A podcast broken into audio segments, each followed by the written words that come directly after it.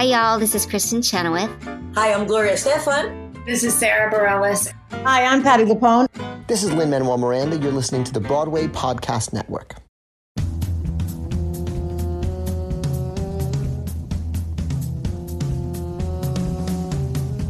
Call me savage, call me passion's child, call me wicked,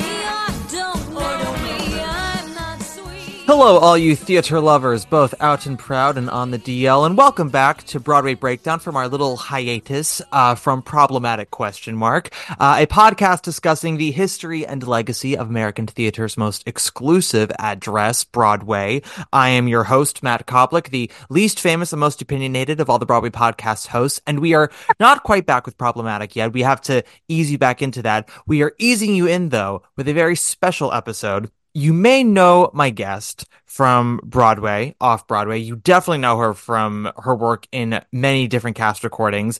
Uh, my personal favorite, and we'll get to that. Believe you me, we'll get to it. Her Ilona Ritter in the 1993 She Loves Me.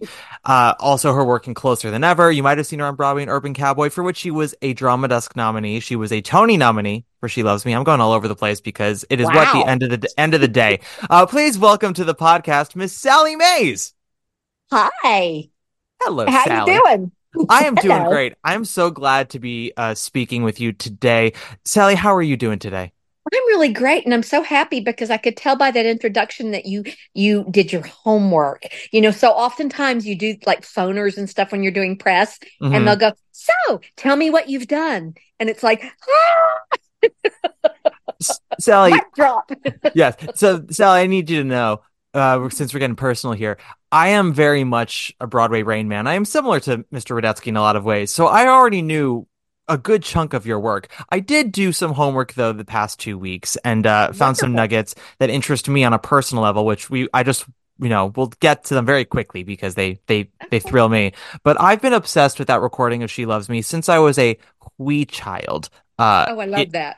Oh, it's wonderful. And I mean, this is no shade to Miss Barbara Cook in that original, no shade to the most recent uh, Roundabout Revival. That is my go to recording. All of you are incredible. My only uh, sadness about it and uh, is that Miss Judy Kuhn, my beloved Kunze, is not on it. Diane is a wonderful Amalia, so I'm not upset about it, but I'm just a Kunze diehard, so I was always sad that she wasn't on the recording. But otherwise, it's perfect. Well, you know, they were both so different that it was kind of amazing to work with both of them, you know, because Judy was like really thoughtful and really, her Amalia was really thoughtful and really serious. And then she'd open her mouth, and of course, God comes out, you know. Mhm. And and then Diane was a lot more playful and flirtatious, and and it was a smaller. It, but it was it was very very different and it was wonderful it was equally wonderful Oh, and yeah. so we had the best time so you know I, I I was lucky that I got to work with both of those ladies because they're both brilliantly talented. So They you know. are. Sally, how did She Loves Me come into your life? How did that come Mm. across your path? Well, golly, I was headed to Los Angeles for pilot season. Mhm. I'd already bought my ticket. I had a place to stay. I was ready to go. And I got a call from my agent, Barry Douglas, the late great Barry Douglas from DGRW. And he said, I have an audition for you before you leave town. I just have a feeling about this. And I was like, okay, what is it? And he said, it's she loves me right and and it's the role of Ilona and i just i have a feeling you need to get seen for that and i went okay so so i prepared and i said what is i don't know that musical very well what what tell me and i read the breakdown and everything and so i decided i should do a story song and so i went and found on the SS Bernard Cohn from um, on a clear day, and I went over and rehearsed with Jason Robert Brown, who played my audition. Never heard of him. Never heard of him, and I went in and sang for them, and then I kept getting called back. I was called back like five times. I had to learn all the scenes and all the songs, and I'm like Jesus, and and uh, what I didn't know, but he told me later, uh, Hal Prince actually call, who did the original She Loves Me, he called Scott when he found out Scott Ellis was directing the revival. And he said, I only have one suggestion for casting. And he said, You have to cast Sally Mayes as Ilona. And, you know, I'm sure Scott was thinking, I will cast who I want to, but, but maybe that had a little bit to do with him wanting to see me. I don't know. And so five auditions later, I get a call from my agent saying, Well, they really want to offer it to Andrea Martin, but Andrea Martin has a TV series on hold and they're waiting to hear because if CBS doesn't want it, they're going to take it over to Fox. And, and, and, and I went, you know what? I'm done. I'm, I'm going, I'm going to LA. That's Mhm. thanks. You know, and I don't know what happened. I don't know whether they released that thought or whether Andrea said, I got the pile. I don't know what happened and I don't really care. But I got a call about an hour later from Scott Ellis asking me to be in that revival. And that's how that happened. I I can only imagine. This is me just setting a rumor out there, and I don't want anyone to confirm or deny it. I think what happened is Hal Prince brought Scott Ellis into his office and said, "I thought we had an understanding." And Scott Ellis and Scott Ellis goes, "Well," uh, and then Hal Prince whips out the vinyl of Closer Than Ever, plays Miss Bird, and says, "What is there to discuss, Scott?" And then Scott called you. That's you. not it. That's not it. I will say though that Hal was always he was like a champ. He was my champion. I never did a show with him, but he was always my champion. I did do a reading of Petrified Prince early on that was hilarious. Mhm. And uh, with Tony Goldwyn was the prince, and it was Ooh. me, and Lucie Arnaz was the evil queen. I mean, it was like it was like it was like you know what is that movie? What's Up, Doc? That has every character actor from the time in that movie. Yeah. It's one of my favorite Barbra Streisand movies. It's just brilliant. It's the best Peter Bogdanovich movie ever, and it's because of all those wonderful character actors. Well, this reading had all of the great Broadway character actors in it, and it, they were all hilarious, and it was so much fun. And then I did "She Loves Me," and so Daisy did it. but Uh, Pe- Petrified Prince. That uh, was that LaChiusa. Was that his score? it was LaChiusa, and it was, and it was, you know, uh, Hal and Rob Marshall did it together, and Yeah. Daisy was the star, and I believe that her husband, Sandy Chaplin, ended up being the the prince, and so I think she met her husband on that production. So isn't that nice? Yeah, how these things work out. Uh, so uh, question for you then, because I was looking through your theaterography, and I again I know a lot of your credits, but the chronology of the beginning of the 80s and early 90s was always a little mixed for me. I always assumed Closer Than Ever was before Welcome to the Club, but I had that reverse. And I also didn't realize that you had replaced Early in Previews in Welcome to the Club, which is a show that most people don't know. I know it because it's the last Broadway show Jodi Benson did before Little Mermaid came out because I am a millennial gay, Sally, and these things are important to me. um, but you, I mean, you you come into Welcome to the Club in previews, and then you get the only award recognition in that show. You get yourself a Theater World Award for that show. Well, you know, that was like, I, it was just crazy. You know, I moved to New York because at the time that I moved to New York, I was writing songs and I had a band Mhm. and I decided I was going to go to New York and just see what happened. Mhm. And and I was going to sing in the cabarets and I was going to try to hawk my songs and you know, and 3 months later I get a call saying, you know, uh, or, or, or Raible down at 88 gets a call saying, we're looking for a dumb blonde. And he goes, I got a gal for you. and so I get this audition to go in for the swing of, uh, of, because what had happened in the meantime was they decided to go black with the role. So Terri White was playing the role. And so I went in to swing for Terri White and another girl named Sharon Scruggs, who was a tall, thin blonde. And then there was Carrie. And then, and I was swinging for both of them. And I went in and auditioned for Cy Coleman Mhm. In the music box theater on the stage. And it was like you know and i i trained in theater and i had done theater but i was doing a different thing. I was doing my rock and roll thing right? You know? And so i they said just go in and sing the best thing you can sing. And i was like well what should i sing for Cy jazz Cy jazz? So i did mr paganini the Ella Fitzgerald arrangement, and I went in and I just sang it because you know I scat a little, and uh, and I finished it, and he walked up to the edge of the stage and he said, That was really good. He said, You know, this is a country western singer that we're looking for. Do you sing any country? And I said, Boy, do I. and so I did crazy and they offered me the role right there, at which I see, I was so green that I had no idea that any of this was abnormal. Yeah. Abby Normal was my name on this. And so, uh, I got the job and I remember going back to the I was staying at Erv Raible's apartment and I got the phone book out. I got the yellow pages out and I flipped to agents and I started going down the list. And I had met an agent at 88's one night and I tried to get him to talk to me and he was very snotty because I was nobody. Hmm. And then I called and I said, "Do you remember meeting me at 88's?" And he said, "Yes." And I said, "Well, I have a contract and I really need somebody to negotiate it for me." And he went, "Oh, well, what's it for?" And I said, "Well, it's for a Broadway show." and so that so that's how I got my first agents. So it was all just like whack. Yeah. And then I was like, and you know, I had moved to New York and I had quit smoking and I, my hair was all blonde and permed and fabulous. And I had gained like weight and it was mostly in my boobs. and so I kind of looked like Dolly Parton, you know, and that's what they wanted. They wanted Dolly Parton. And so when I walked on stage, they went, ding, ding, ding, you know, and so, um, because the bro- the part that Sharon was playing at the time was of a country western singer who is thrown into an alimony jail with a bunch of guys. Yeah, I know. Yeah.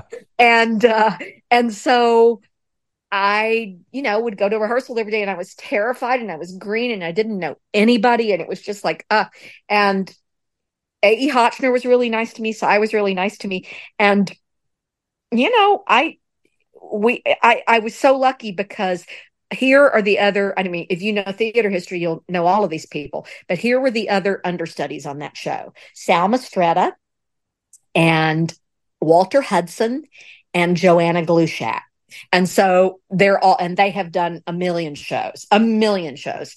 And you know joanna was uh uh bernadette's understudy on sunday in the park and she did the road company of young frankenstein she's brilliant and she was in a gentleman's guide right? Yeah. And so uh, she's brilliant. And Sal did a million shows. You know, he was Pirelli, and it's just so it's like they were all so like renowned even as understudies in this show and so you know they kind of took me under their wing and i just remember the the previews were not going well and the director Peter Mark Schifter walked over to the understudies one day on a break and he said and he looked right at me and he said you know we're going to have a rehearsal tomorrow morning. And so you guys like know all your scenes and songs right? And i was like yeah. And they were like yeah. So we'll just come in and we're just going to have a little rehearsal. And he walked away and sal Mistretta looked at me and i went what? And he goes do you know your stuff? And i said yes. He goes you be ready. Do you want me to run something and so i was like what? And he goes sally just be ready. And so i got up and and what was weird about that was that all of the producers and Cy and Hotch came to this rehearsal. And I had no idea that that was abnormal because I'd never done a Broadway show. And so but they were all there in the room and we did all of our scenes and songs. And it was just the weirdest thing and then the next day they told me that they had let Sharon go and you know she's so talented and so gifted and I I idolized her but you know I don't know. I don't know any of that. I just know that they said they let her go and I burst into tears. And then they said, You're on. And I went, What? You know? And they said, You don't have the role, you're just on. And so I I went to the theater and worked all day and and and went on that night and I walked out on stage and I had like three or four friends who came because they were trying to support me. And I walked out on stage and I said my first line, which was I remember it vividly. Jailer, lock me up in leg irons and throw away the key. and um, there was this sound, and it was like a laugh roll from the back of the house, and it was this huge laugh. And I just stood there, which is like I didn't. I, I almost like didn't go on because it was like I was what, and and like Bill Buell, who was the jailer, like kind of pinched my hand, and I, I went on. you know, but it was like one of those kind of nights, and I had one of those kind of evenings, and I didn't know they were auditioning other people. I didn't know they were thinking about who can we get for this and who can we get for this, but whatever. They ended up giving it to me. Hmm. And so, and so it was just a wonder. And you know, that character was kind of like Billy Dawn goes to Nashville. And so it was great fun. And I had, you know, I had wonder, I had Scott Wentworth was my leading man. I mean, golly gee, you can't get any better than that. And, you know, it was just such a great group of people and everybody knew that it was not going well. But I was just so happy. I didn't care. I was just happy to be in it. And, you know, Marsha Mitzman, Jodi Benson, Scott Waara, I mean, Sam Wright, Mhm. Terri White. I mean, it was just, it was an amazing group of and Avery Schreiber and Marilyn Sokol were the stars. And Marilyn made me like, Marilyn had me come, Marilyn had me come in and chant with her in her dressing room. It was really weird. I'm a good old Baptist from, from Texas, or I was at the time. And she had me come in her room and go, let's chant for what you want. And I was like, "Uh, what? okay, just just say what I say. And so I had to chant with her for 45 minutes. It was very unusual. Unusual in the theater, you say. Everything about what you're telling me with the show is so fascinating and truly very like storybook Broadway, right? You know, you come to New York and you audition on the stage for, you know, legendary people that you have no idea how legendary they are, and you just go and you do it and you, you know, you do the um understudy rehearsal and you and you get to go on for the night and then you kill when you go on and you get to have the part and it all sort of rolls that way.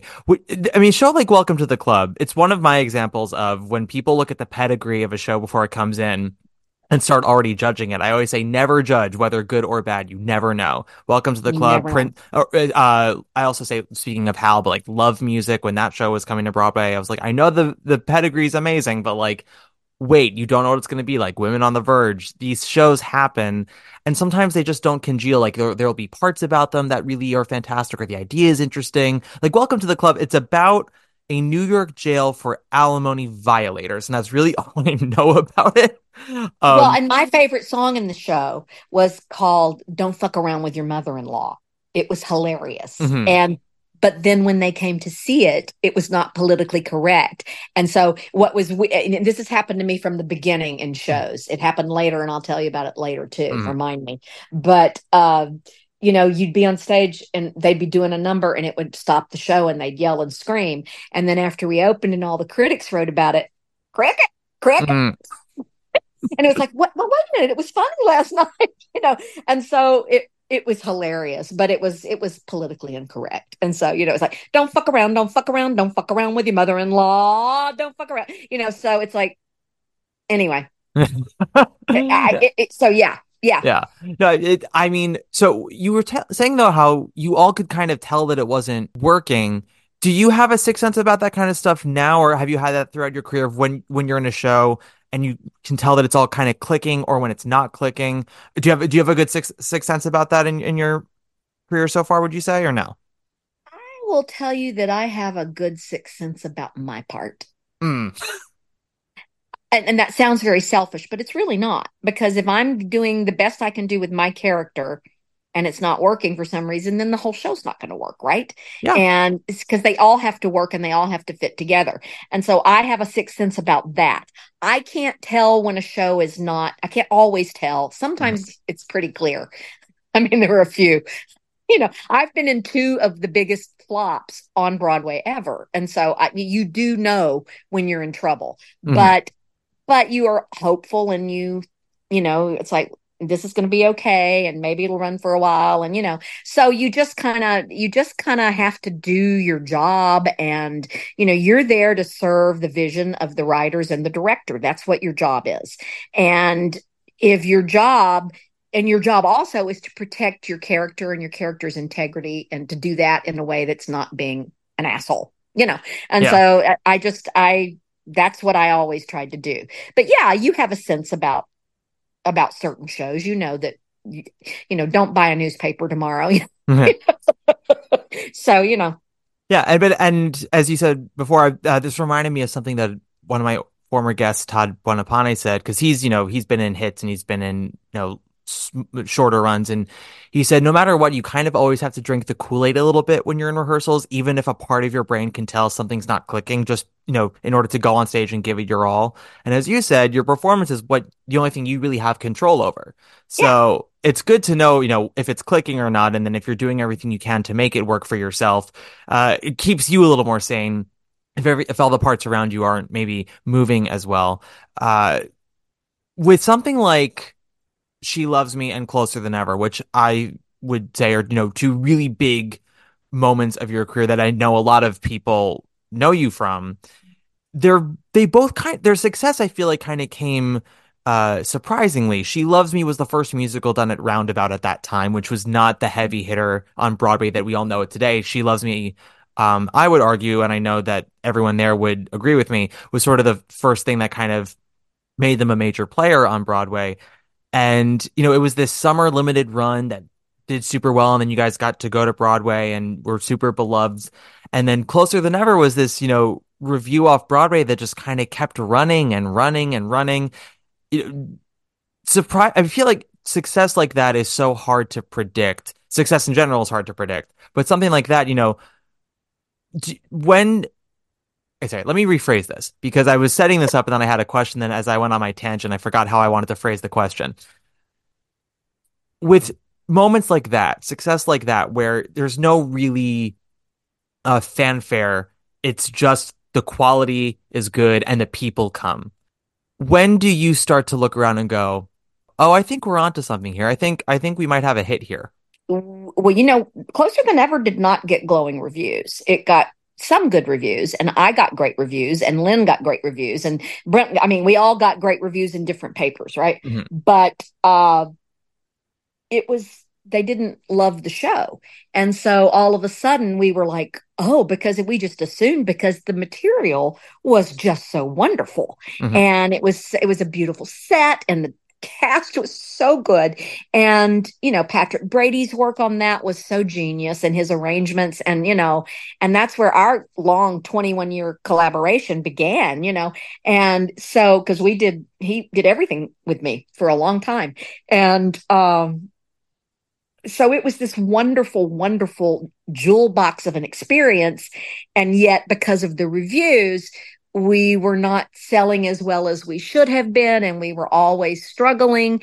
And so it ran for 9 months and that's a long run on for off Broadway I think and certainly now it is Oh, yeah. but it was like I I had thought because of the material being as wonderful as it was that it was going to run for a really long time and so so I was kind of surprised by that now I would say that like with Pete and Keeley later on which Mhm. we'll get to I assume uh, with Pete and Keeley, we had audiences that were, it was like being in a rock concert every night. We would go out and they were packed and cheering and screaming, and all these celebrities and friends and everybody was coming to see it. And we just, we were like planning to, you know, host the Easter bonnet and, and to do a Pete and Keeley Christmas album. We were planning all these things. And George and I just assumed because of the response. And then the reviews came out and cricket, cricket, and so it was like, well, okay. So I I can be fooled too. I can drink the Kool-Aid too because I can believe in something so deeply and think that it's so wonderful and that's not the way it's perceived by some critics.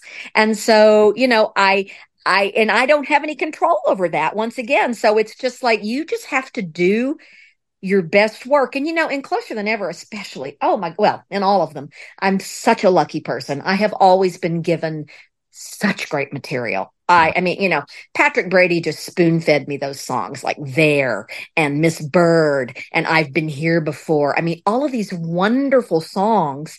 And it, you know, it, I didn't even know how much of a gift it was at the time because I was too naive.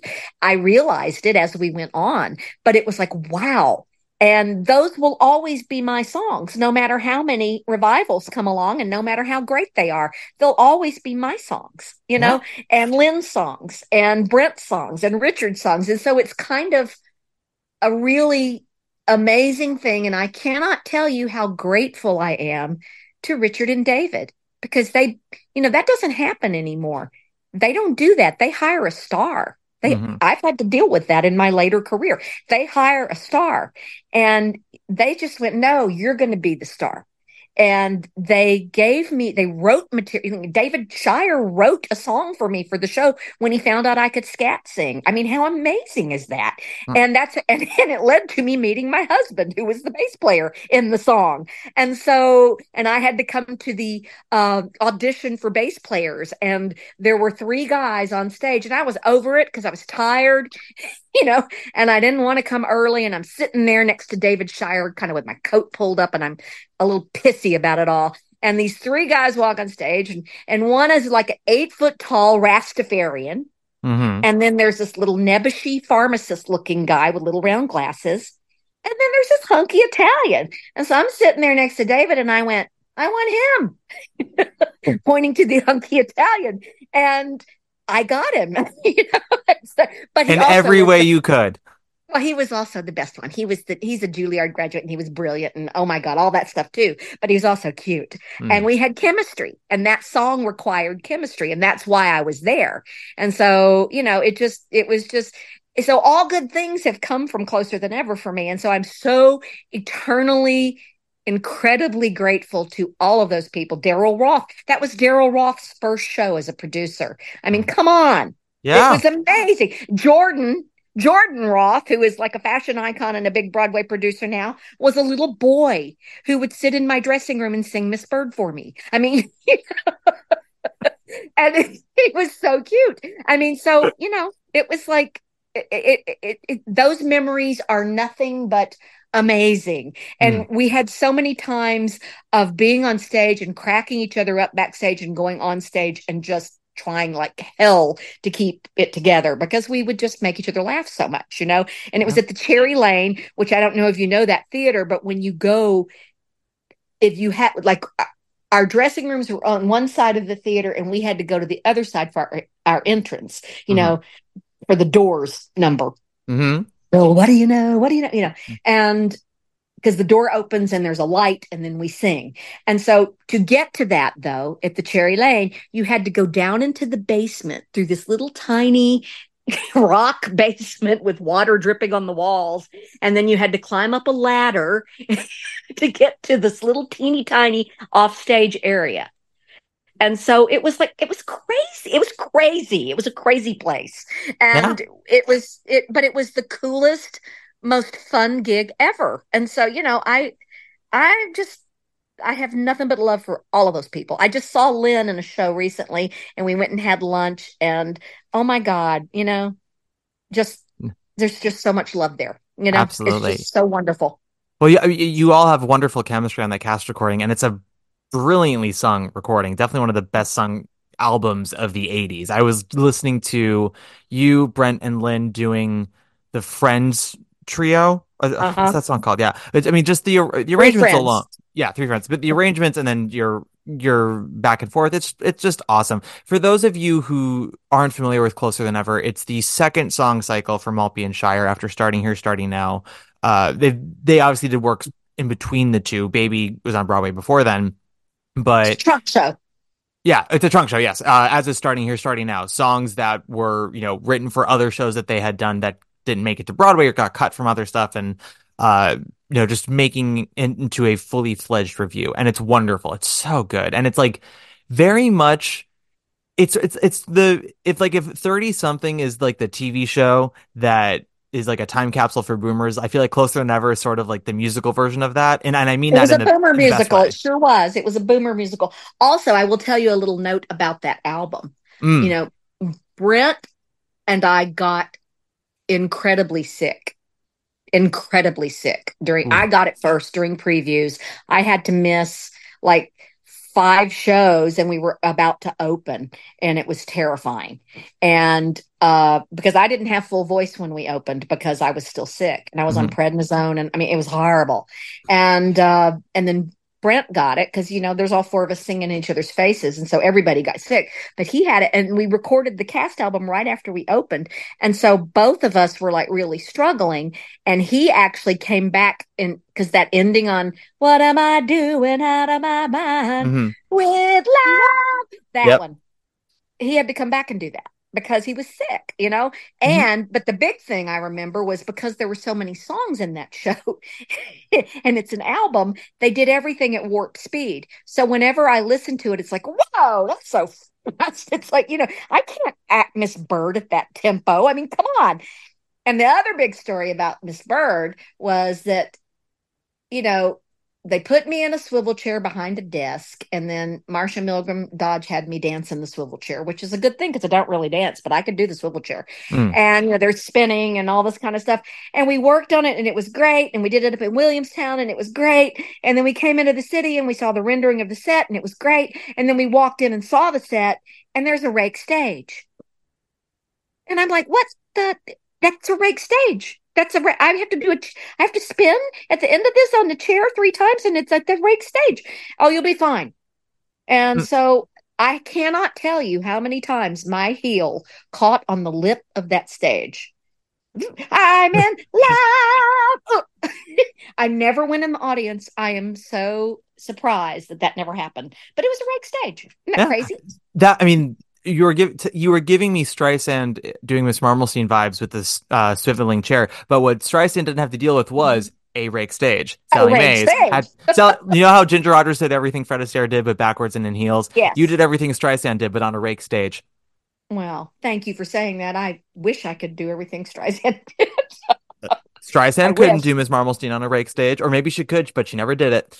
Um, so let's let's actually you mentioned uh Pete and Keely. Let's let's talk about that for a second. First of all, costumed by one Bob Mackie, which is you know not many people can say that either. Oh my God, we went. Um, George and I flew to Los Angeles and stayed at a little hotel and at separate times. Actually, I stayed with my friend Patty at the beach, and uh, he, we went over to his little studio in Studio City and went and stood on his podium. And he had a little, you know, Ukrainian woman who didn't speak English, but she had like a, a one of those little pin cushions on her wrist, and her mouth was always full of pins. And she'd walk around, and you know, she'd take my boob and lift it up, Mhm. like, and she would like, and she would go, "Yes, we have to do this," and and and they fitted me for these costumes, and it was the most astounding thing ever. And you know, like I can remember because I dieted and dieted, and I didn't eat and I didn't eat, and they brought the show. We got the theater really fast. And you have to take a Broadway, an off Broadway house when you get it. And the Houseman was perfect for it. And so we took, which is gone now, by the way. And so we, we took it and we were in rehearsals for it. And Bob comes in with the costumes and I, I am, I'm due for a fitting the day after Thanksgiving. And I went to our family Thanksgiving and I didn't eat much, but I did eat Thanksgiving dinner. And the next day I came in and everything was tight. And, and Bob went, what did you do? I'm sorry. I'm sorry. it's so funny. And during and during uh during like uh tech, they got a slant board for me because I he put me in stilettos. And I was like, I can't wear these, Bob. They're too, I, they hurt. And he was like, Your legs look fabulous. And I was like, Okay.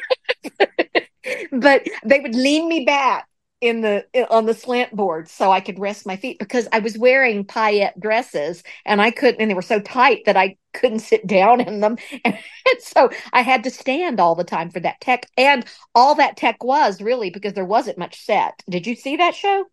I did not see that show. Okay. Well, that show it was just a set. It was like a it was like a it was like a a, a studio, you know. And Mhm. so they had set pieces that they would bring on, but it was all lighting. And Mitchell Dana did the lighting, and it was genius. And then there'd be a set piece, you know, with like mylar flames, you know, behind George when he's singing Fever and stuff like that, you know. And and so we just had to stand there for hours and hours and hours and hours while they lit these gorgeous lights. Black Coffee was just walking from. Do you know the score to that at all? No, so I was actually going to uh, ask if you Yeah. would inform the listeners a bit about the show so they can get an idea of what we're talking about Oh, here. okay. Well, Pete and Keely were a fictional married couple, not unlike Steve and Edie, who had a very public breakup of their marriage. They were a singing couple and they were very famous and they had a public breakup in Las Vegas and they went their separate ways and both of their careers kind of tanked. And so Swell Shampoo and NBC decided to bring them back for a reunion special. And they hit the stage and you get the idea from the minute that they hit the stage that they have not spoken or rehearsed together. They just have their stick, their shtick that they do. Mm. And they come on and they're professional, they're totally pros. And then along the way, it goes off the rails completely because they start sniping at each other. And and it's very funny and it's very sweet. And uh, so one of my big numbers uh, was, you know, a, a standard called Black Coffee. Mhm. And it was, and Bob did this dress, and I had this huge wig. And so all I did in that number was walk from the piano to down center, and I walked like in a zigzag between verses. And it was like I would walk into the next pool of light. And it was the most glorious lighting. And I mean, so, you know, it was worth it. But boy, standing in those heels all that time. Mm. I mean, So, but it was a great, it's a great show. It's Yeah. a great show. and it I, from everything that I've read, it sounded really fantastic. And you were nominated again for that, weren't you, for a drama desk? Oh, yeah. Yeah, yeah, yeah. I was trying to remember. You have listen. You have so much hardware in your in your resume, so it was hard. I was like, I need to remember exactly what we're talking about here because there's a Theater World Award for Welcome to the Club, uh, the Cy Coleman alimony musical with you, Jodi Benson, Samuel Wright, uh, Terri White, and everybody. There's the uh, Outer Critics Circle nomination and p- also Drama Desk nomination for Closer Than Ever, or just Outer Critics Circle. It was an Outer Critics Circle nomination. Lynn got the Drama Desk nomination. And she remembers it to this day. She's not petty. Uh, then And we the won, we won for uh the show. yeah off Broadway one that- musical for Outer Critics Yes. Circle. Yes. Nominated for Drama Desk and Tony for She Loves Me, correct? and Outer Critics. And Outer Yes. Critics. Uh, yes. Now I believe you uh might have lost that evening to a has been nobody who never went anywhere after that evening. Is that correct? One Miss Audra Ann oh, McDonald. Oh my God, she was so sweet. She brought us all flowers. We all knew she was going to win. Marcia Lewis and I sat in the dressing room because we'd had to perform in the opening number, which was all the with Yeah, that the open that revival medley, one of my favorite openings of all time. Yeah, and so we had to run downstairs and get pretty, you know. Mhm. And so we were sitting in the dressing room and we were in our dresses and our people were doing our hair, right? Mhm. And we were sitting there together looking at each other in the mirror and our arms were kind of swinging down beside our chairs and we just kind of linked fingers and our little pinky fingers and just started swinging along together and I looked at her and I said, "This is fun." And she went, "Yeah, we knew. You know, we knew she was going to win." I mean, that was such a an amazing debut yeah. you know for someone i mean so so and and she's very special obviously Yeah. and I- so I love that Tony's uh, of 94. First of all, all my listeners know that Carousel is my favorite musical. That production, that specific Lincoln Center production, in my opinion, is like one of the greatest things that's ever happened to Broadway. Uh, but I'm, I'm obsessed with that 94 Tonys because, first of all, it's a baller lineup of revivals. It's you guys with She Loves Me, Carousel, that super fun Damn Yankees, that Weissler Grease. And I love that opening revival medley for many reasons. Uh, first of all, you've got Damn Yankees doing uh, Shoeless Joe, and it's yeah so fantastic. Grease with the um, hula hoops during We Go Together. We've got you and Diane doing uh, If I Knew His Name, and to Boyd doing the title song for She Loves Me. And then they're like, oh, and meanwhile, Victor Garber is like singing to kind of tie them all together. those were the good old days yeah and then you and he's like now he's like now onto something just as high energy and fun. Carousel and it opens with michael hayden dying in sally murphy's arms. I'm like this is a change of pace. And then they had you all standing on stage afterwards singing hard and then uh, george abbott gwen verdon and uh, Jean Stapleton announced the revival winner. I'm like, oh, that's ballsy to have all the casts on stage for the winner. can i just tell you that that was the most horrible moment?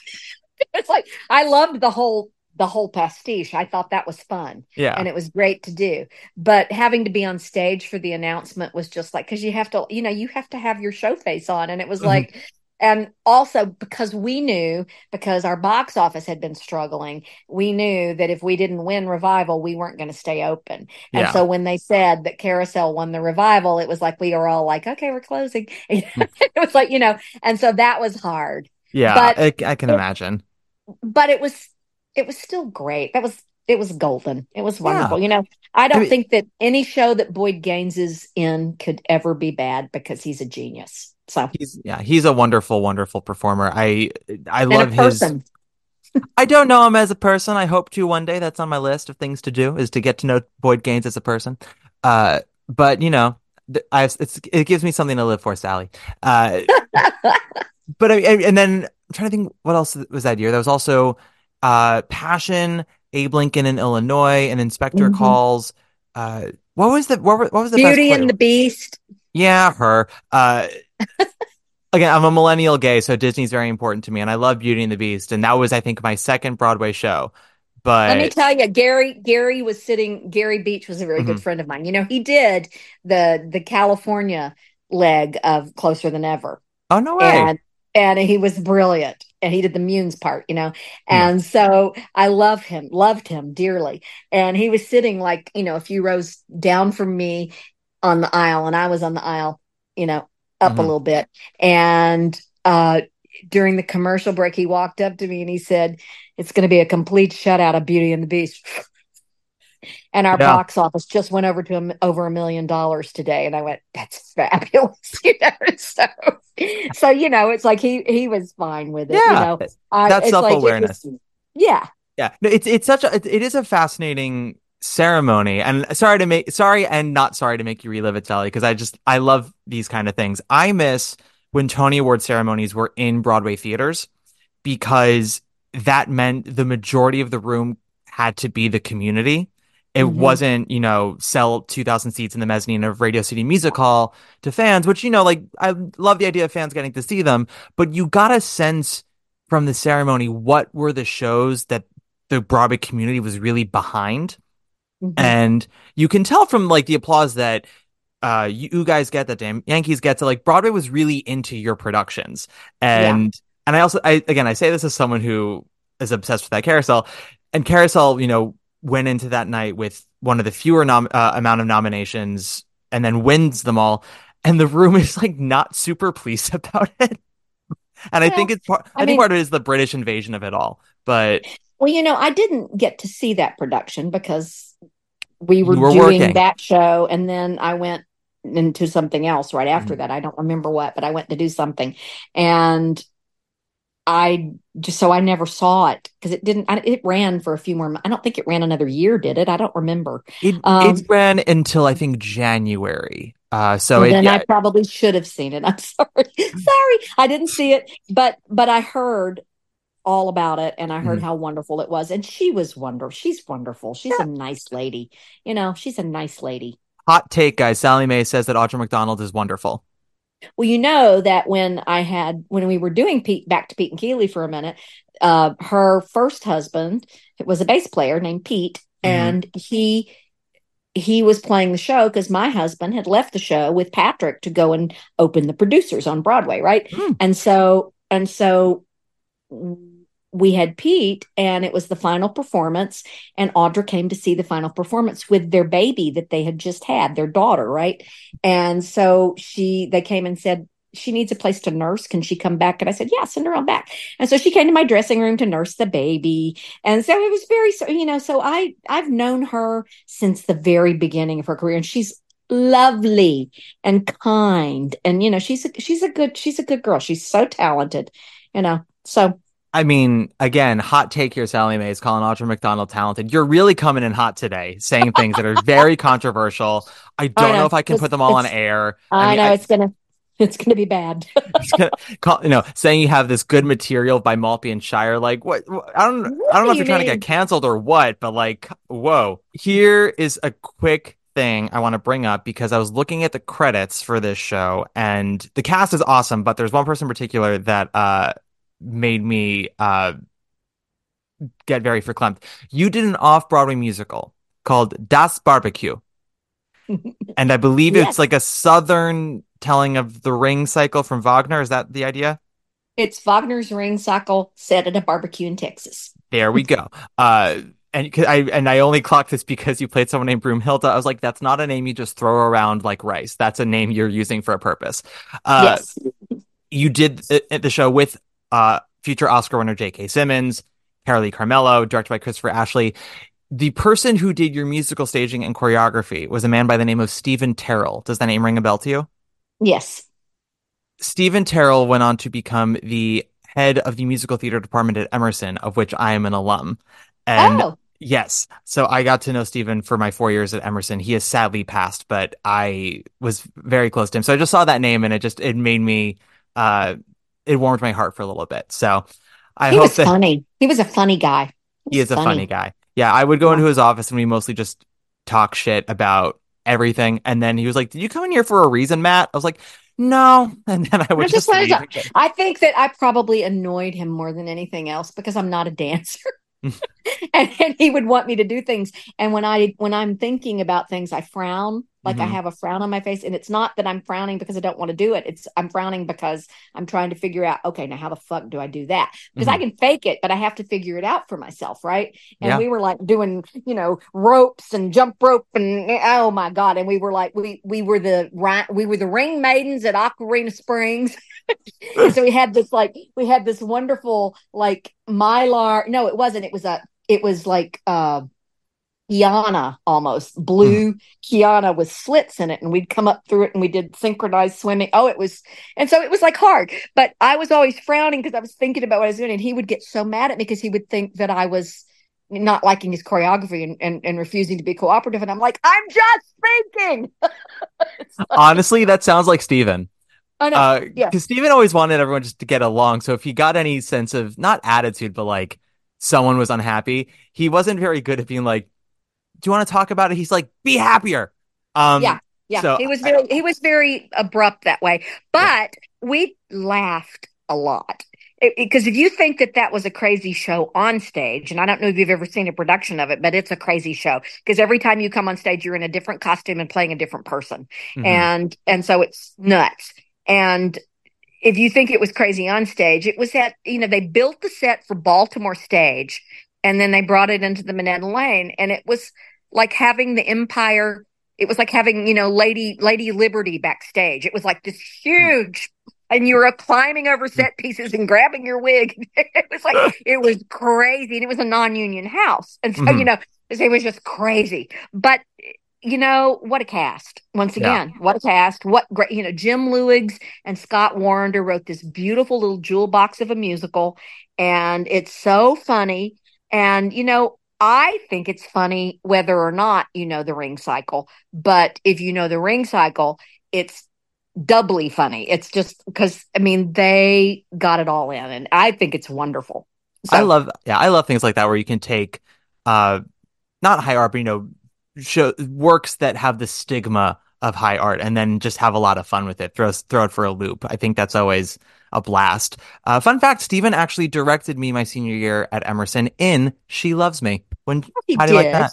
Yes, who'd you play I played Sipos. oh which- wow yeah, I.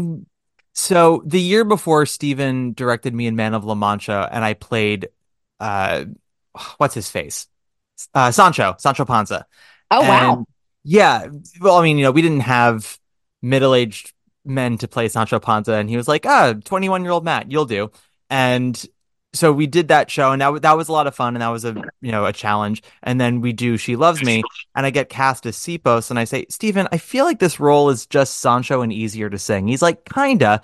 So I was able to relax a lot more with She Loves Me, and also I just I think She Loves Me is a is a better script. So I was I was having a lot more fun with the scene work. I also our assistant director and stage manager would have all these snacks for us backstage. And Mhm. as you know from the show, a lot of the shop scenes, while it is an ensemble show, Amalia and George are really the focal point of a lot of the scenes. And Stephen really wanted us to never have an empty stage. He was like, it's, it's like, yes, they're the focus, but like we we want things going on in the background.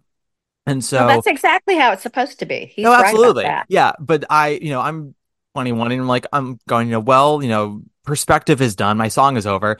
And if I didn't have a customer, I would pretend that I was taking inventory. We would be out of something in the front and I had to go to the back to get Mhm. something. And that was when I would go eat snacks and then come back on stage when I had my fill of snacks. Uh, which is Well, not You know that I think that the great acting challenge for me for that show was was how do you create an inner life with no dialogue? How do you hmm. create? I mean, you know, the challenge is the inner life because you have to create and score for yourself a whole day in a shop and the and and the behavior of a whole day in a shop. And so it was fascinating to me. And you know i had i had it all set up man. I you know i i counted my money and i wrote in my little my little ledger and i did the cash register and i opened the door. And i mean and and i would sit and just watch things and you know so it was it was uh it was i thought that was a great acting challenge. So Yeah. Good for and you, you. have and you have all your different coworkers and you have a different Yes. relationship with each one. Obviously, Yes. Kodaly is a very uh specific relationship. What I love about Ilona, and I love to hear uh hear your thoughts on this and sort of how you perceived her. She is she is a sexual character, but she's not overly sexualized in the show. Uh, she's not played for sexiness, even though she is a woman who enjoys sex. And I've always found that, unfortunately, very rare in theater. but you know what's really interesting about it is that that is not how i approached her at all. Because i don't think that she's a sexual being. I think she is a being who wants to be loved. Mm. and she wants she wants to be loved so badly. And so she keeps getting into these horrible situations with men who don't treat her right because she just wants to be loved. And so i don't think of it as she's after sex or she wants to have sex. You know uh, the sex thing came up and we'll talk about this too probably dirty blonde you know Hmm. because that because Mae was a sexual being but and she treated it kind of like a man treats it you know or like the perception of a man treats it and Ilona just wanted to be loved. And so she thought he loved her and she thought that he was going to marry her. And she had this whole fantasy life in her head of how it was going to turn out. And so, and when it didn't, she was heartbroken. And so I don't think of it in the same In way. the same way as me, yeah. Yeah. That, that's absolutely fair, though. I think that what that's what makes it such a wonderful piece, though, and and such a rich character is it can work in either respect, and you can hear from your performance the uh earnestness and the almost innocence of the role. But you you there's a there's a lightness and uh, to the way that you do a lot of the dialogue, like with um the uh, the bicycle boy. I'm forgetting his name now. I'm just thinking of the actor Brad Kane. Brad Uh, Kane, who was uh, uh, Arpad. Uh, Arpad. Yes, and in, in fact, I got into an argument. You owe me with, a Coke. I do. I do. Same Okay. time. I, I I got into an argument with Stephen about this when we did the show because he wanted the character's name to be called Arpod, and I said that I shouted, "Sally Mayes says Arpad in the in the Broadway recording, and that's what I'm going with." Well, I mean, I think that I think that she is in a wild affair with this man at the Mhm. beginning of the show. And so of course there's a sexual element and of course it's sexy, but I'm just saying that her spine doesn't come from oh I want sex. Her spine comes from oh I want to be loved. Oh yeah, and and the sex the sex is just part of that, you know. And I think that when she meets this man who is respectful and kind and adorable and just wants to treat her like a queen it's like the most wonderful thing that because that's what she wants you know and Mhm. she didn't even know it until it happens and you know i have this wonderful picture i was looking through pictures the other day because i'm i'm doing this thing at the green room and and i'm posting old pictures right and Mhm. so I, I was looking through this book and I found this picture that I'd forgotten about. Uh, they had a night with the press people, they had a night of optometrists come to see She Loves Me. It was Hmm. all optometrists in the audience, right? And so Mhm. after the show, I went out into the audience after everybody had left except for the optometrists. It was like, I think there were probably like 150 of them Mhm. and they all put them in the seats in the middle and i sat in the front and they took a picture of me in my glasses with all of the optometrists and i thought that that was the coolest thing i'd forgotten all about it it was so darling that's you a know? wonderful one. Yeah. Yeah, you you I realize you have um you have a whole bunch of story songs in your rep now with uh Trip to the Library and Miss Bird. How d so as a performer, as an actor, Mhm. s- I find story songs to both be a blessing and a really big challenge, you know, because you're given an arc in in the in the song, but you also can't play the ending at the very beginning, right? You don't want to give away Mhm. the the that's the exactly juice. right Yeah. So when you're doing a song like, say, Trip to the Library, where you, as the actor, know where it has to go, Ilona knows, you know, what the ending of the story is, but you still have to be in the moment. Or you have something like Miss Bird. How do you find your way into it as a as an actor? I treat a song like a play. And every play has a beginning, a middle, and an end, and every play has an arc. And so you just have to play play the play. And I think if you play the ending of the of the song or the ending of the play at the beginning, then you have nowhere to go. Mhm. And so you have to start. I mean, I think of it as like starting here and just going up. Starts at starts down low and it's like a plane taking off. It just takes off and takes off and takes off and takes off. And I will tell you that of everything that I do and that I am known for, I think that the thing that I do best is tell stories. Mm. And so and and a great deal of my concert work and club work and all that kind of stuff is spent telling stories whether in song or in just in life and i'm a storyteller and Mhm. so i i eat that shit up. I love it. I love it. And i love and so it's not hard for me. And what's been really interesting for me is that you know like i teach some now too. I have a residency uh, i'm an artist in residence at my alma mater down in texas for a month every semester. I go down there and I work with singers, young singers, and I teach them how to tell a story through song.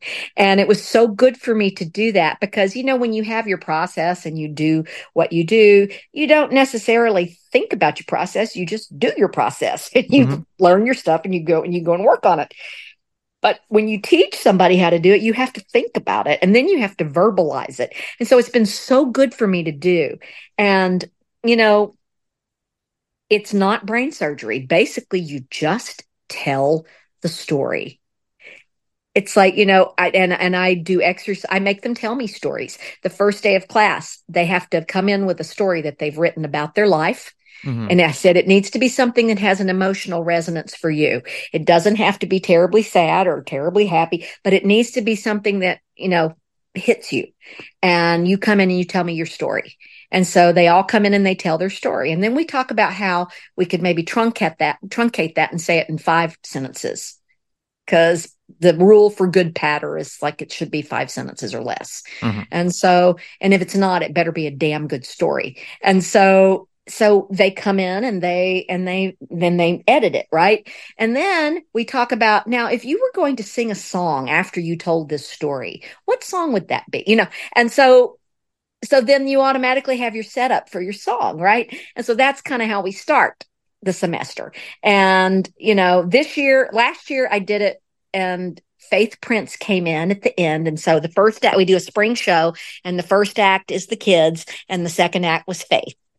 Mhm. And I did a number with her, of course. And then um, this year it's going to be Jason Robert Brown. He's coming down and he's doing a concert, and they're doing the first act. And so it's like it's this thing now. So I'm trying. I'm bringing my friends down to do this because it's it's fun, you know. And I find I never thought that I would like teaching, but I enjoy the hell out of this. It's really fun, you know. It's like, and it kind of keeps me on my toes about being honest about what I do, and oh, maybe I could do that better, you know. So it's it's really good. I'm sorry, am I rambling? I'm just. It's. I'm very proud of it. This this is a podcast where rambling is the specialty of the house. So you're come right on in, take your shoes off, make yourself at home. Uh, would you say it's the same approach when you're doing your concert work because you do a lot of concert work in between, you know, musicals? Yes, it is exactly the same. And you know what's really interesting? It's like so this series that I'm doing right now, just so you know, Mhm. um, came from doing concerts. And I would go down to Florida and do a concert at the Del Rey. And it would be mostly for seniors. And so I'd think, well, I should probably do jazz and standards.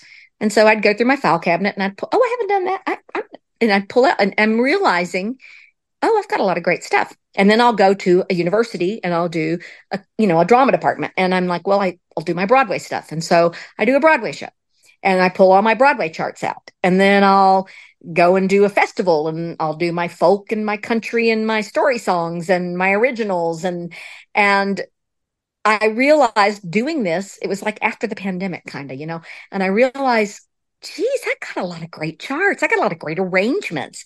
And so I decided, and I can still sing most of them. Some of them I have to lower a little bit, but I decided I wanted to sing them all again. And so that's what the premise of this is. And I went to several people and said, Hey, I want to do this. And they'd go, Oh, no, just do one show. You know, I don't know if you can sell four shows, just do one Mhm. show. And I was like, Okay. And then I went to Ben Rimalower at the green room and he went, Let's do it. Let's make it a happening. Let's make it an event. And so I'm so excited because they have been so supportive about it. And I did the first one in December and it's uh it was called the show the series is called Now and Then. Mhm. And this one was the teaser. And so it was a hodgepodge. It was like a bunch of different stuff.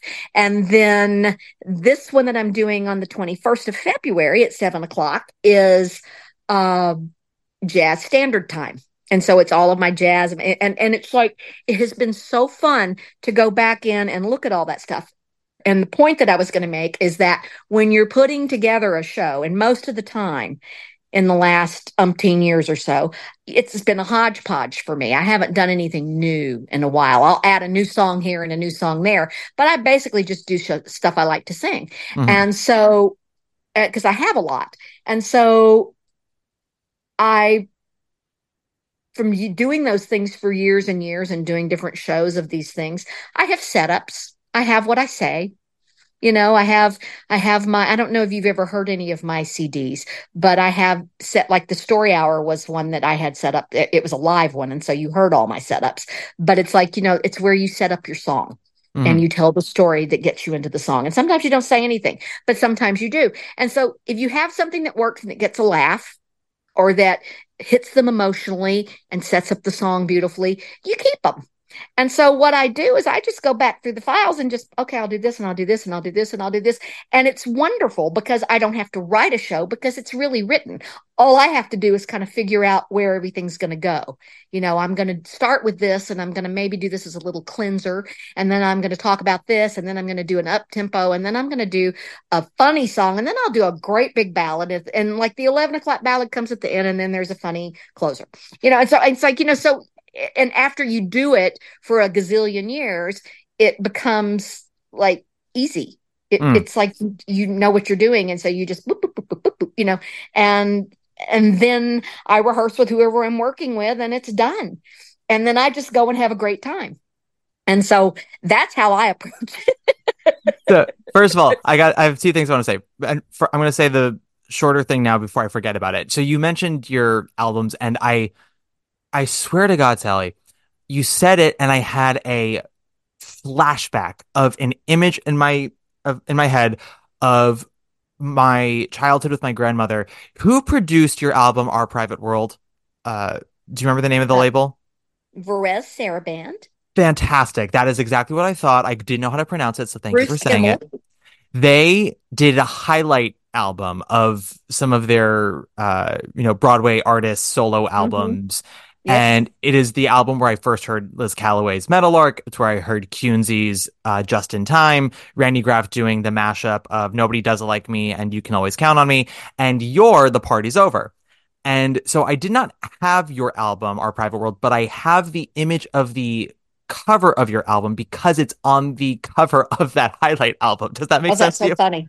Yes, it does totally. whole level of that, of that. First of all, um, for, I then eventually listened to your whole album as well as Liz's story goes on and Kunzi and all that because you know it was my gateway drug. But uh, for anyone who's like, I don't know if I want to invest in you know a whole album with all these different artists, I tell you all the highlight album from this label. Say their say their name again. The the Varese Sarabande. the Sarabande, the highlight album from Red Sarabande. It is truly like, you know, home run after home run. Harry Groener's on there, I think, doing 10%. It's just like bonkers incredible. Anywho, that second thing I need to say is while as much fun as Sally and I are having with this episode, y'all, this is technically speaking a commercial for a concert that Miss Mayes is doing at Green 40 Room 42 on February 21st. This episode will be coming out the Thursday before then. So let's talk about that concert a little bit more since we got some tickets to sell, don't we, Miss Sally?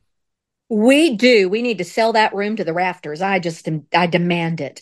Um, you know, what I said to Ben was, uh, you know, I really don't care. I mean, I want you guys to make money, but I don't care if I get press. I don't care if I make a lot of money. I just want to make enough to be able to pay my musicians. And I want it to be a good audience that loves what I do. And so I can just have fun. And he said, well, we can do better than that. And I was like, okay. And so the first one was sold, sold, sold. And this one right now is like, you know, it's kind of the same place that the other one was at this time. And so we've got a few weeks and we're going to Mhm. keep pushing and pressing, but I want it to, I want it to do well because it's good. It's going to be a good show. It's Ted Firth and Tom Hubbard and, uh, my husband doesn't play bass anymore, so I have to get other bass players, and you can't do much better than Tom Hubbard. Mm. And uh, so, and then Ted, of course, is he's like a genius. And so we're doing my jazz and my standards, and it's so much fun. And I mean, you know, I have arrangements by Tex Arnold and Mike Renzi and Billy Stritch and Ted Firth and Patrick Brady. And so it's just like I have this plethora of mm. amazing arrangements, and I just really wanted people to hear them again, you know Yeah. and I wanted to sing them again. And and and you know, I sit in the rehearsal room and you know, I'm behind Ted, you know, singing, and so he can't see me, but like tears just roll down my face because there's so many memories connected with every one of these songs and every one of these arrangements, you know, Yeah. and a time in my life when I was doing that. And oh, that's right after I had my son. And oh, that's like the, you know, and so you just have all these wonderful memories and, and, you know, it's like, it's not even me, it's the arrangements. The arrangements are gorgeous. And I, I mean, you know, you're not going to get much dirt out of me because golly gee, I feel like the luckiest woman in the world. I feel like I have been so blessed to be able to work with such a caliber of people in Mhm. my life. They're all so amazing. And I just, am, I'm like, I'm like this kid in a candy store. It's like, wow, I get to do this, you know? Yeah. And so, and so I, I just have had mo- the most fun. And I will tell you that if there is something that I love more than anything else, it is being in the recording studio. Mhm. And so going back and listening to all these albums again to relearn these lyrics has been such a treat for me to hear how my voice sounded then, how it's changed, how it's matured, and just to, it, it's just it's just a kick. I have just had the best time. Yeah. So- Well, your your voice is a wonderful, special kind of voice. It's so clear, but it's got such um not heft. It's not a heavy voice, but it's got guts behind it. Do you know what I mean? It's it comes from a clearly organic, uh, heated place, which makes it so personable. And I'm really looking forward to your concerts because I can only imagine with the intimacy of a room and granted a Green Room 42, the way that that room is designed, it's where you're sitting, you may not feel super intimate, but it's more intimate than, you know, a big Broadway theater. But that intimacy, I feel like, will just smack someone in the face when they come see you. And I, I can only uh, urge my listeners to go and and get to step in and get those tickets. Oh, it's going to be so fun! And if you can't come, stream it. We're streaming. You know, we're live Yeah. streaming. I'll So put the just- I'll put the link to the stream in the uh in the, Yeah. in the bio for this episode. I'll make sure that uh the right people send me the link for that so they know And the- people know where to go. And the room is not that big, and so you know, I think No, but it's long. pretty- You know what I mean? It's like it's a little narrow. So But like every, if you're every seat is a pretty good seat, I think. But also, I I would I would challenge you and say, I want you to sit in that back corner, and I'm going to get you. I'm going to Hmm. get you anyway because I can do that. And so I'm going to get you with my intimacy and my stories, even if you're sitting in the back corner. So there. that, ladies and gentlemen, is confidence. Speaking of confidence, can we talk for a second about my gay awakening of 2002? Which was Uh-huh. the poster, was? the poster Oh, for one of your Broadway musicals. I think you know where this is going. Yeah. A 20 something Matt Cavenaugh, shirt open, 23. oiled up like he's in ancient Rome, Mhm. for a musical called Urban Cowboy. Now, what's Urban Cowboy about? Don't know, don't care. That poster, though, was very important to me. I had it on the back of my wall and I told my parents it was just because I was obsessed with Broadway. Now, that is And true. did they and they believe that? well, to be fair, it was sitting right next to my poster of Caroline or Change, so they were like, I don't know, could be true. But but I did have it up there for way longer than I should have. Uh, how did Urban Cowboy come into your life? Well, first of all, let me just say that that show was like being on a southern country Titanic. and it was the craziest. You said you weren't going to spill tea. Well, that's not spilling tea. That's the truth. It is the truth. It is the truth. It was it was just oh my god. And so the way that that happened was I auditioned for it when Phil Oesterman, who died uh, right after I auditioned for him. I don't think they're connected. Uh, no, I auditioned for him and I had been cast in this show. And I read, I remember reading with Leo Burmeister and who played my husband in the show. Original uh, original Thenardier and Les Mis, everybody. Yes, yes. Eight and eight Broadway shows and 250 movies. He was my gift for that show. Um, I I auditioned with him and I sang a song that I wrote and you know and they just and and I remember Phil Oesterman looked at me and he said, "Well, you're just the real deal, aren't you?" And I said, "Well, thank you. I hope so." and he cast me. But um yeah, it was just it was hard. And I mean, I basically just kind of kept to myself and stayed in my dressing room and I mean, I can tell you because this is a fact. The police were called because one day the dancers were warming up naked in the in the workout room upstairs in the windows naked, hanging in the windows naked. So the police got and I mean, you know, it was just and and they were all beautiful and lovely and kind and sweet people and I loved every single one of them. They were just having fun, you know, but it was just not what I was used to. And so I um I just was I you know, I had a little boy Mhm. and I had a house and a family and I you know and so I did my work and I came home and I didn't go hang out at the bars and I didn't you know I didn't do all that stuff. And so I didn't see a lot of the things that happened with that. I know that we got reviewed and like I, I can remember. What happened was it, they killed the show and then over the next few months they kept killing it every time they wrote a review of any show on Broadway, they talked about our show and how Hmm. horrible it was. So it was like it you couldn't get away from it. And they talked about the women were all whores and you know and it, and it was and it was it was not fun, you know? No. And we were we were trying to get people to come and see it and we were giving away comps and everything. And you know, God bless Chase Mishkin and Leonard Soloway. They kept it open. It was supposed to close and on the night it closed, Lonny Price got up and made a speech and said, it's, you know, we're going to keep it open and so they God bless them. They did that. Yeah. You know, that's great, but it was it was just it was a lot of things, but it was not Gilley's. The good part of that show was that Jenn Colella was amazing and I love her. She is Mm. my friend, my heart friend. I love her. And Matt Cavenaugh was a darling. Mhm. Marcus Chait, very talented. Jodi Stevens is one of my best friends to this day. I mean, you know, and Leo.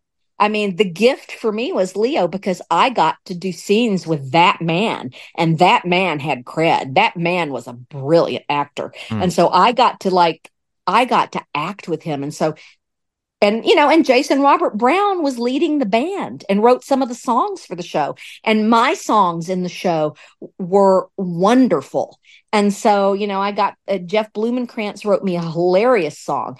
And then, uh, and then I had that country western. I don't even remember who wrote it, but it was something that we do. It was a song that Clint Black and Lisa Hartman sang together, and it was beautiful. And so, I mean, I, I, you know, I was fine. Yeah. But it was kind of like watching the Titanic because they just kept reviewing us over and over and over again. Hits kept coming. And they were waiting for Tony nominations. And I think if we had gotten a few acting ones that they probably would have tried to keep it open, but we did not, and we didn't get a musical nomination. So, you know, they closed it Well- down. And, you know, Well, you got a Drama Desk nomination. Let us not slouch that, yeah, please. I did get that. And you did get that. I think Jen got a, a Outer Critics maybe, and uh, I got the Drama Desk nomination. And you Mhm. know, it was it was it was just so interesting because I had not done a Broadway show because I stopped and had a baby, and so I had not done a Broadway show. And I'd done Pete and Keely, and Mhm. and I had not done a Broadway show since She Loves Me. And so I'd done a bunch of off Broadway stuff and I'd done a movie or two and then I had a baby and then, you know, and so I just, I wasn't doing Broadway shows. And so it was like, welcome to the new Broadway mm-hmm. because it changed. It really changed. Yeah. And so I, you know, it was just, it was a very interesting situation and not my favorite memory. But, you know, but I will say, once again, I was given great material Mhm. and I had great actor, great, I had a great co-star. I had great people that I loved very much on that production. So, you know, and Chase was a doll baby and so was Leonard. They worked so hard to keep that show open. And so I'm very, very grateful for that, you know?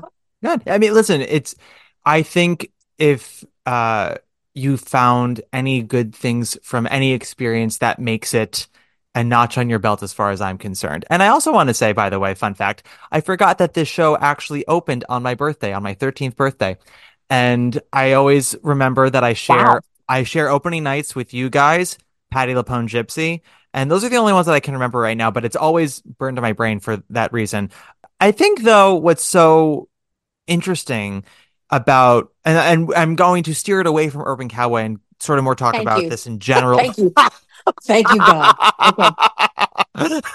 uh, the th- just more about it in general because this happened um last year with Bad Cinderella, a show that I did not think was good at all, but I thought it was unfairly the punching bag of the season.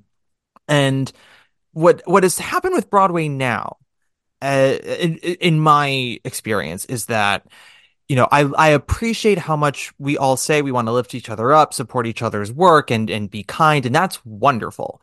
But with that has now also come a veneer of toxic positivity, and we're not necessarily holding each other accountable to good work. We're not being constructively honest. We're just being nice, and that doesn't stop us from having the thoughts of that's not working. I don't like this. This is making me feel a certain kind of way. We're just being told to suppress it for the sake of kumbaya. And then when a show comes along that everyone has agreed upon, oh, that's the safe one to throw darts at, it gets such a bad treatment that it's you start to go like this is this doesn't make any sense and it's because we've suppressed how we're feeling about so many other things that we then take it out on this one thing it like it's you know when you are in therapy and you hit the pillow you don't actually hate the pillow it's about everything else that's happened and you're allowed to take it out on the pillow you know what i mean I will tell you this. Whenever I hear the phrase, it's all good, I want to punch them in the face because no, it is not all good. It's never all going to be good. And if mm-hmm. you think it's all good, then you're an idiot. And that's how I feel. So- i am loving you miss Mayes. Okay. we are we are we are two miss birds of a feather let me say that Well, it's just not. It's not all good. And you know, like I did one show that I shall remain nameless, and and we were in previews, and it was like I would say it was about seventy five percent there, Mhm. and maybe sixty percent there. It needed some work, and we would go on stage and we would do our show, and you can feel the eggy places. As a Mhm. performer, you know when it's not working. And so we would come out for notes after the show and they'd go, "Oh, you were just wonderful. Go home," because they'd fallen in love with their show. Mhm. And when you, it's a, it's a fatal mistake. You cannot fall. You have to be able to kill your babies. oh yeah. You have to be able to kill your babies. You have to be able to rewrite. You have to be brutal. You have to go. This isn't working, and it's going. And you have to replace it with something that does. Mhm. And and if they don't do that, then you're you know you're really basically just going in this cycle of it doesn't work. It doesn't work. It doesn't work. It closed. You know.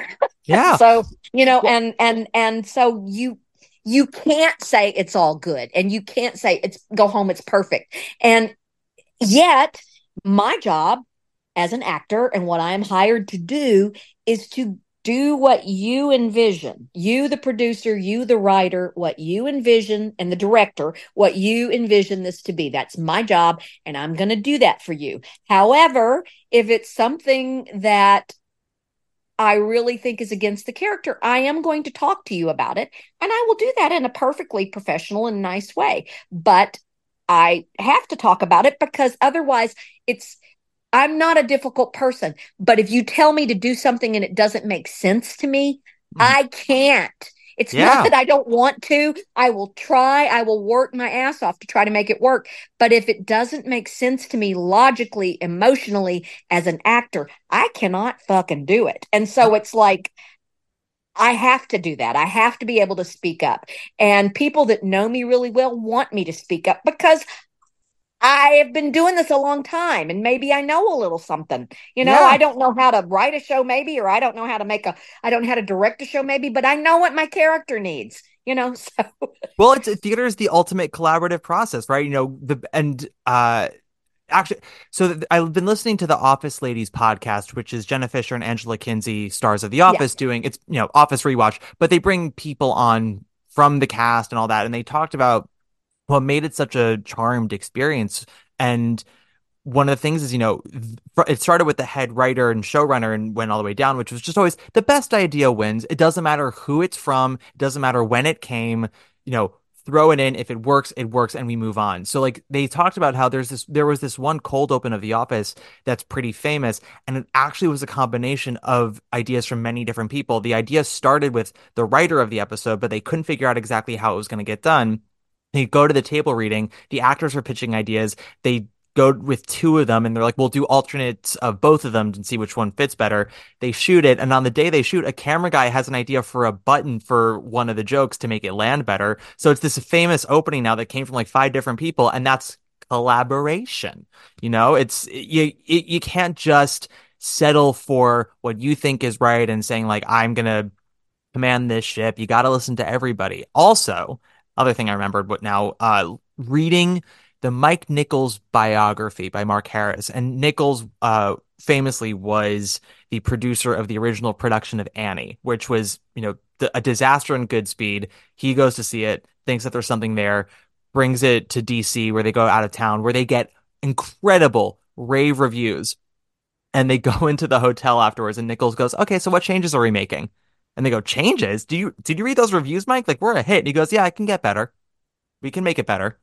It can always get better. Yeah. Let me just tell you that being on the other side of the table now, because I've written a show for myself. It's called Contradiction of the Southern Soul, and I've got producers and I'm working on it and I'm trying to do productions of it out in the regions where nobody sees it so I can fix it and make it mm-hmm. better, you know? And so and then pandemic happened and then and then we're just getting going again with it.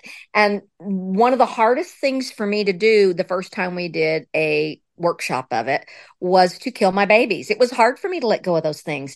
And so my director who is my dear friend brett cullen would say to me uh, noted television and film actor brett cullen he would say to me we got to cut that. We got to cut the old lady. It doesn't go and it, it upsets the flow. And I'd go, but it's so, you know. And so yeah. I say, okay, I have to go home and think about it. And so I would go home and think about it. And then I'd go, okay. And I'd come back in and go, okay, we're cutting it. You know, but I had to have that moment of grieving that part and, and grieving that little song or grieving that little monologue. And I had to have that. But you have to be ruthless and you have to be able to see past your own ego and your own your own love for your material and you have to be able to just go that practically doesn't work and we need to make it better. And so, which is why I want to go and work on this because I think it's pretty good right now. I think it can be better, you know, and mm-hmm. so I want to go and work on it because running it is what's going to let me find that because it's a one woman show. And so running it is going to be the best thing because I will know what works after a week of doing it. But there's a difference between ego and confidence, right? Confidence is no is knowing you have something to bring to the table and ego is thinking you have the only thing worth bringing to the table. Mm-hmm. And yeah. so yeah. I agree with you. I I am working on a play myself and we've been doing readings for the past year. It's about making the best thing possible. It's not about you know, having the, the right idea from the start and never being wrong. You gotta always aim to make it better. Yeah. And on that note, Miss Sally Mayes, I want us to go about the rest of our evenings because we both got to eat and we both got to sleep. So let's remind the listeners. I have a concert coming up at Green Room 42 on February 21st, and it's at 7 p.m. And my musical director is Ted Firth, and my bassist is Tom Hubbard. And we are doing jazz standard time, and it's going to be so off the charts fun. And you should come or stream, and I'm thrilled to death. Phenomenal. to even be doing this anymore. I mean, my God, I'm 64 years old. I'm thrilled to even be able to phonate. you are an inspiration to myself and to anyone who has the taste and intelligence to know. Uh, Miss Sally, where can people find you if you want them to find you? Do you have uh, any kind of website or social media that people can proclaim their love to you on? www.sallymayes.net. Mhm. And there's a place you can write stuff. And I have uh, I have a Facebook and I have Instagram. I'm Sally Mayes on those. And um, I'm not on I'm not on X. I'm, and I just got started on that threads thing. I haven't figured it out yet. So I'm so bad at all this shit. So it's like no one has figured out threads. Oh. Anyone who says they've figured out threads is lying to your face. Well, I just don't understand it. But you know, it's like, and also I realize that it's just such a time suck. And so I I really just use it now for, you know, promoting things and seeing pictures of my friends' kids, you know, Mm. so, which is kind of nice, you know, but I don't want to see what you had for dinner. And I don't I don't, you know, I, I just don't have time. I just No. don't have time. We didn't talk about so many things. Oh my God. Well, I'm glad we did. And um thank We'll you have so to do a we'll have to do a two part. We didn't get to talk about you and Bye Bye Birdie, the TV film. We didn't get to talk about you on one of the most iconic episodes of Sex in the City.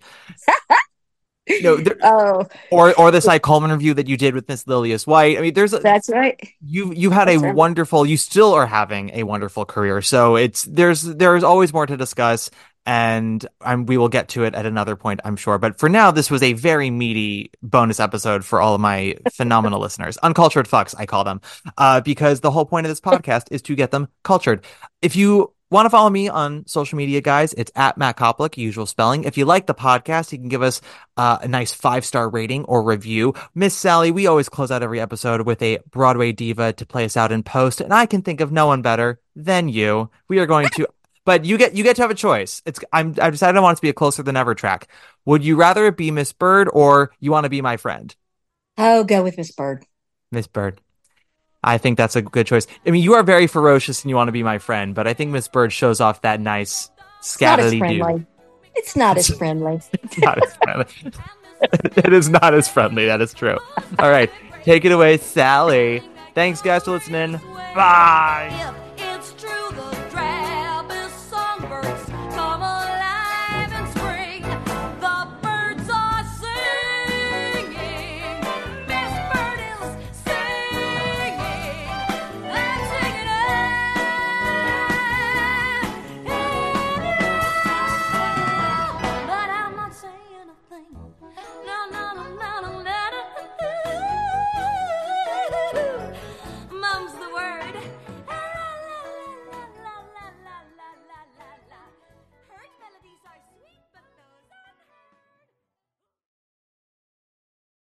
Hey, it's Leslie Odom Jr. here on the Broadway Podcast Network to tell you about the Rise Theater Directory, a program of Maestra Music. Rise is a national online resource designed to connect and empower backstage and administrative and creative theater professionals from underrepresented backgrounds. If you work or aspire to work in the theater community, this can help you find your next project. And if you hire theater professionals, search the Rise Theater Directory to find your next team. Create your profile now and get more information by visiting risetheater.org. That's theater with an R-E, R-I-S-E, T-H-E-A-T-R-E dot org because only together we rise.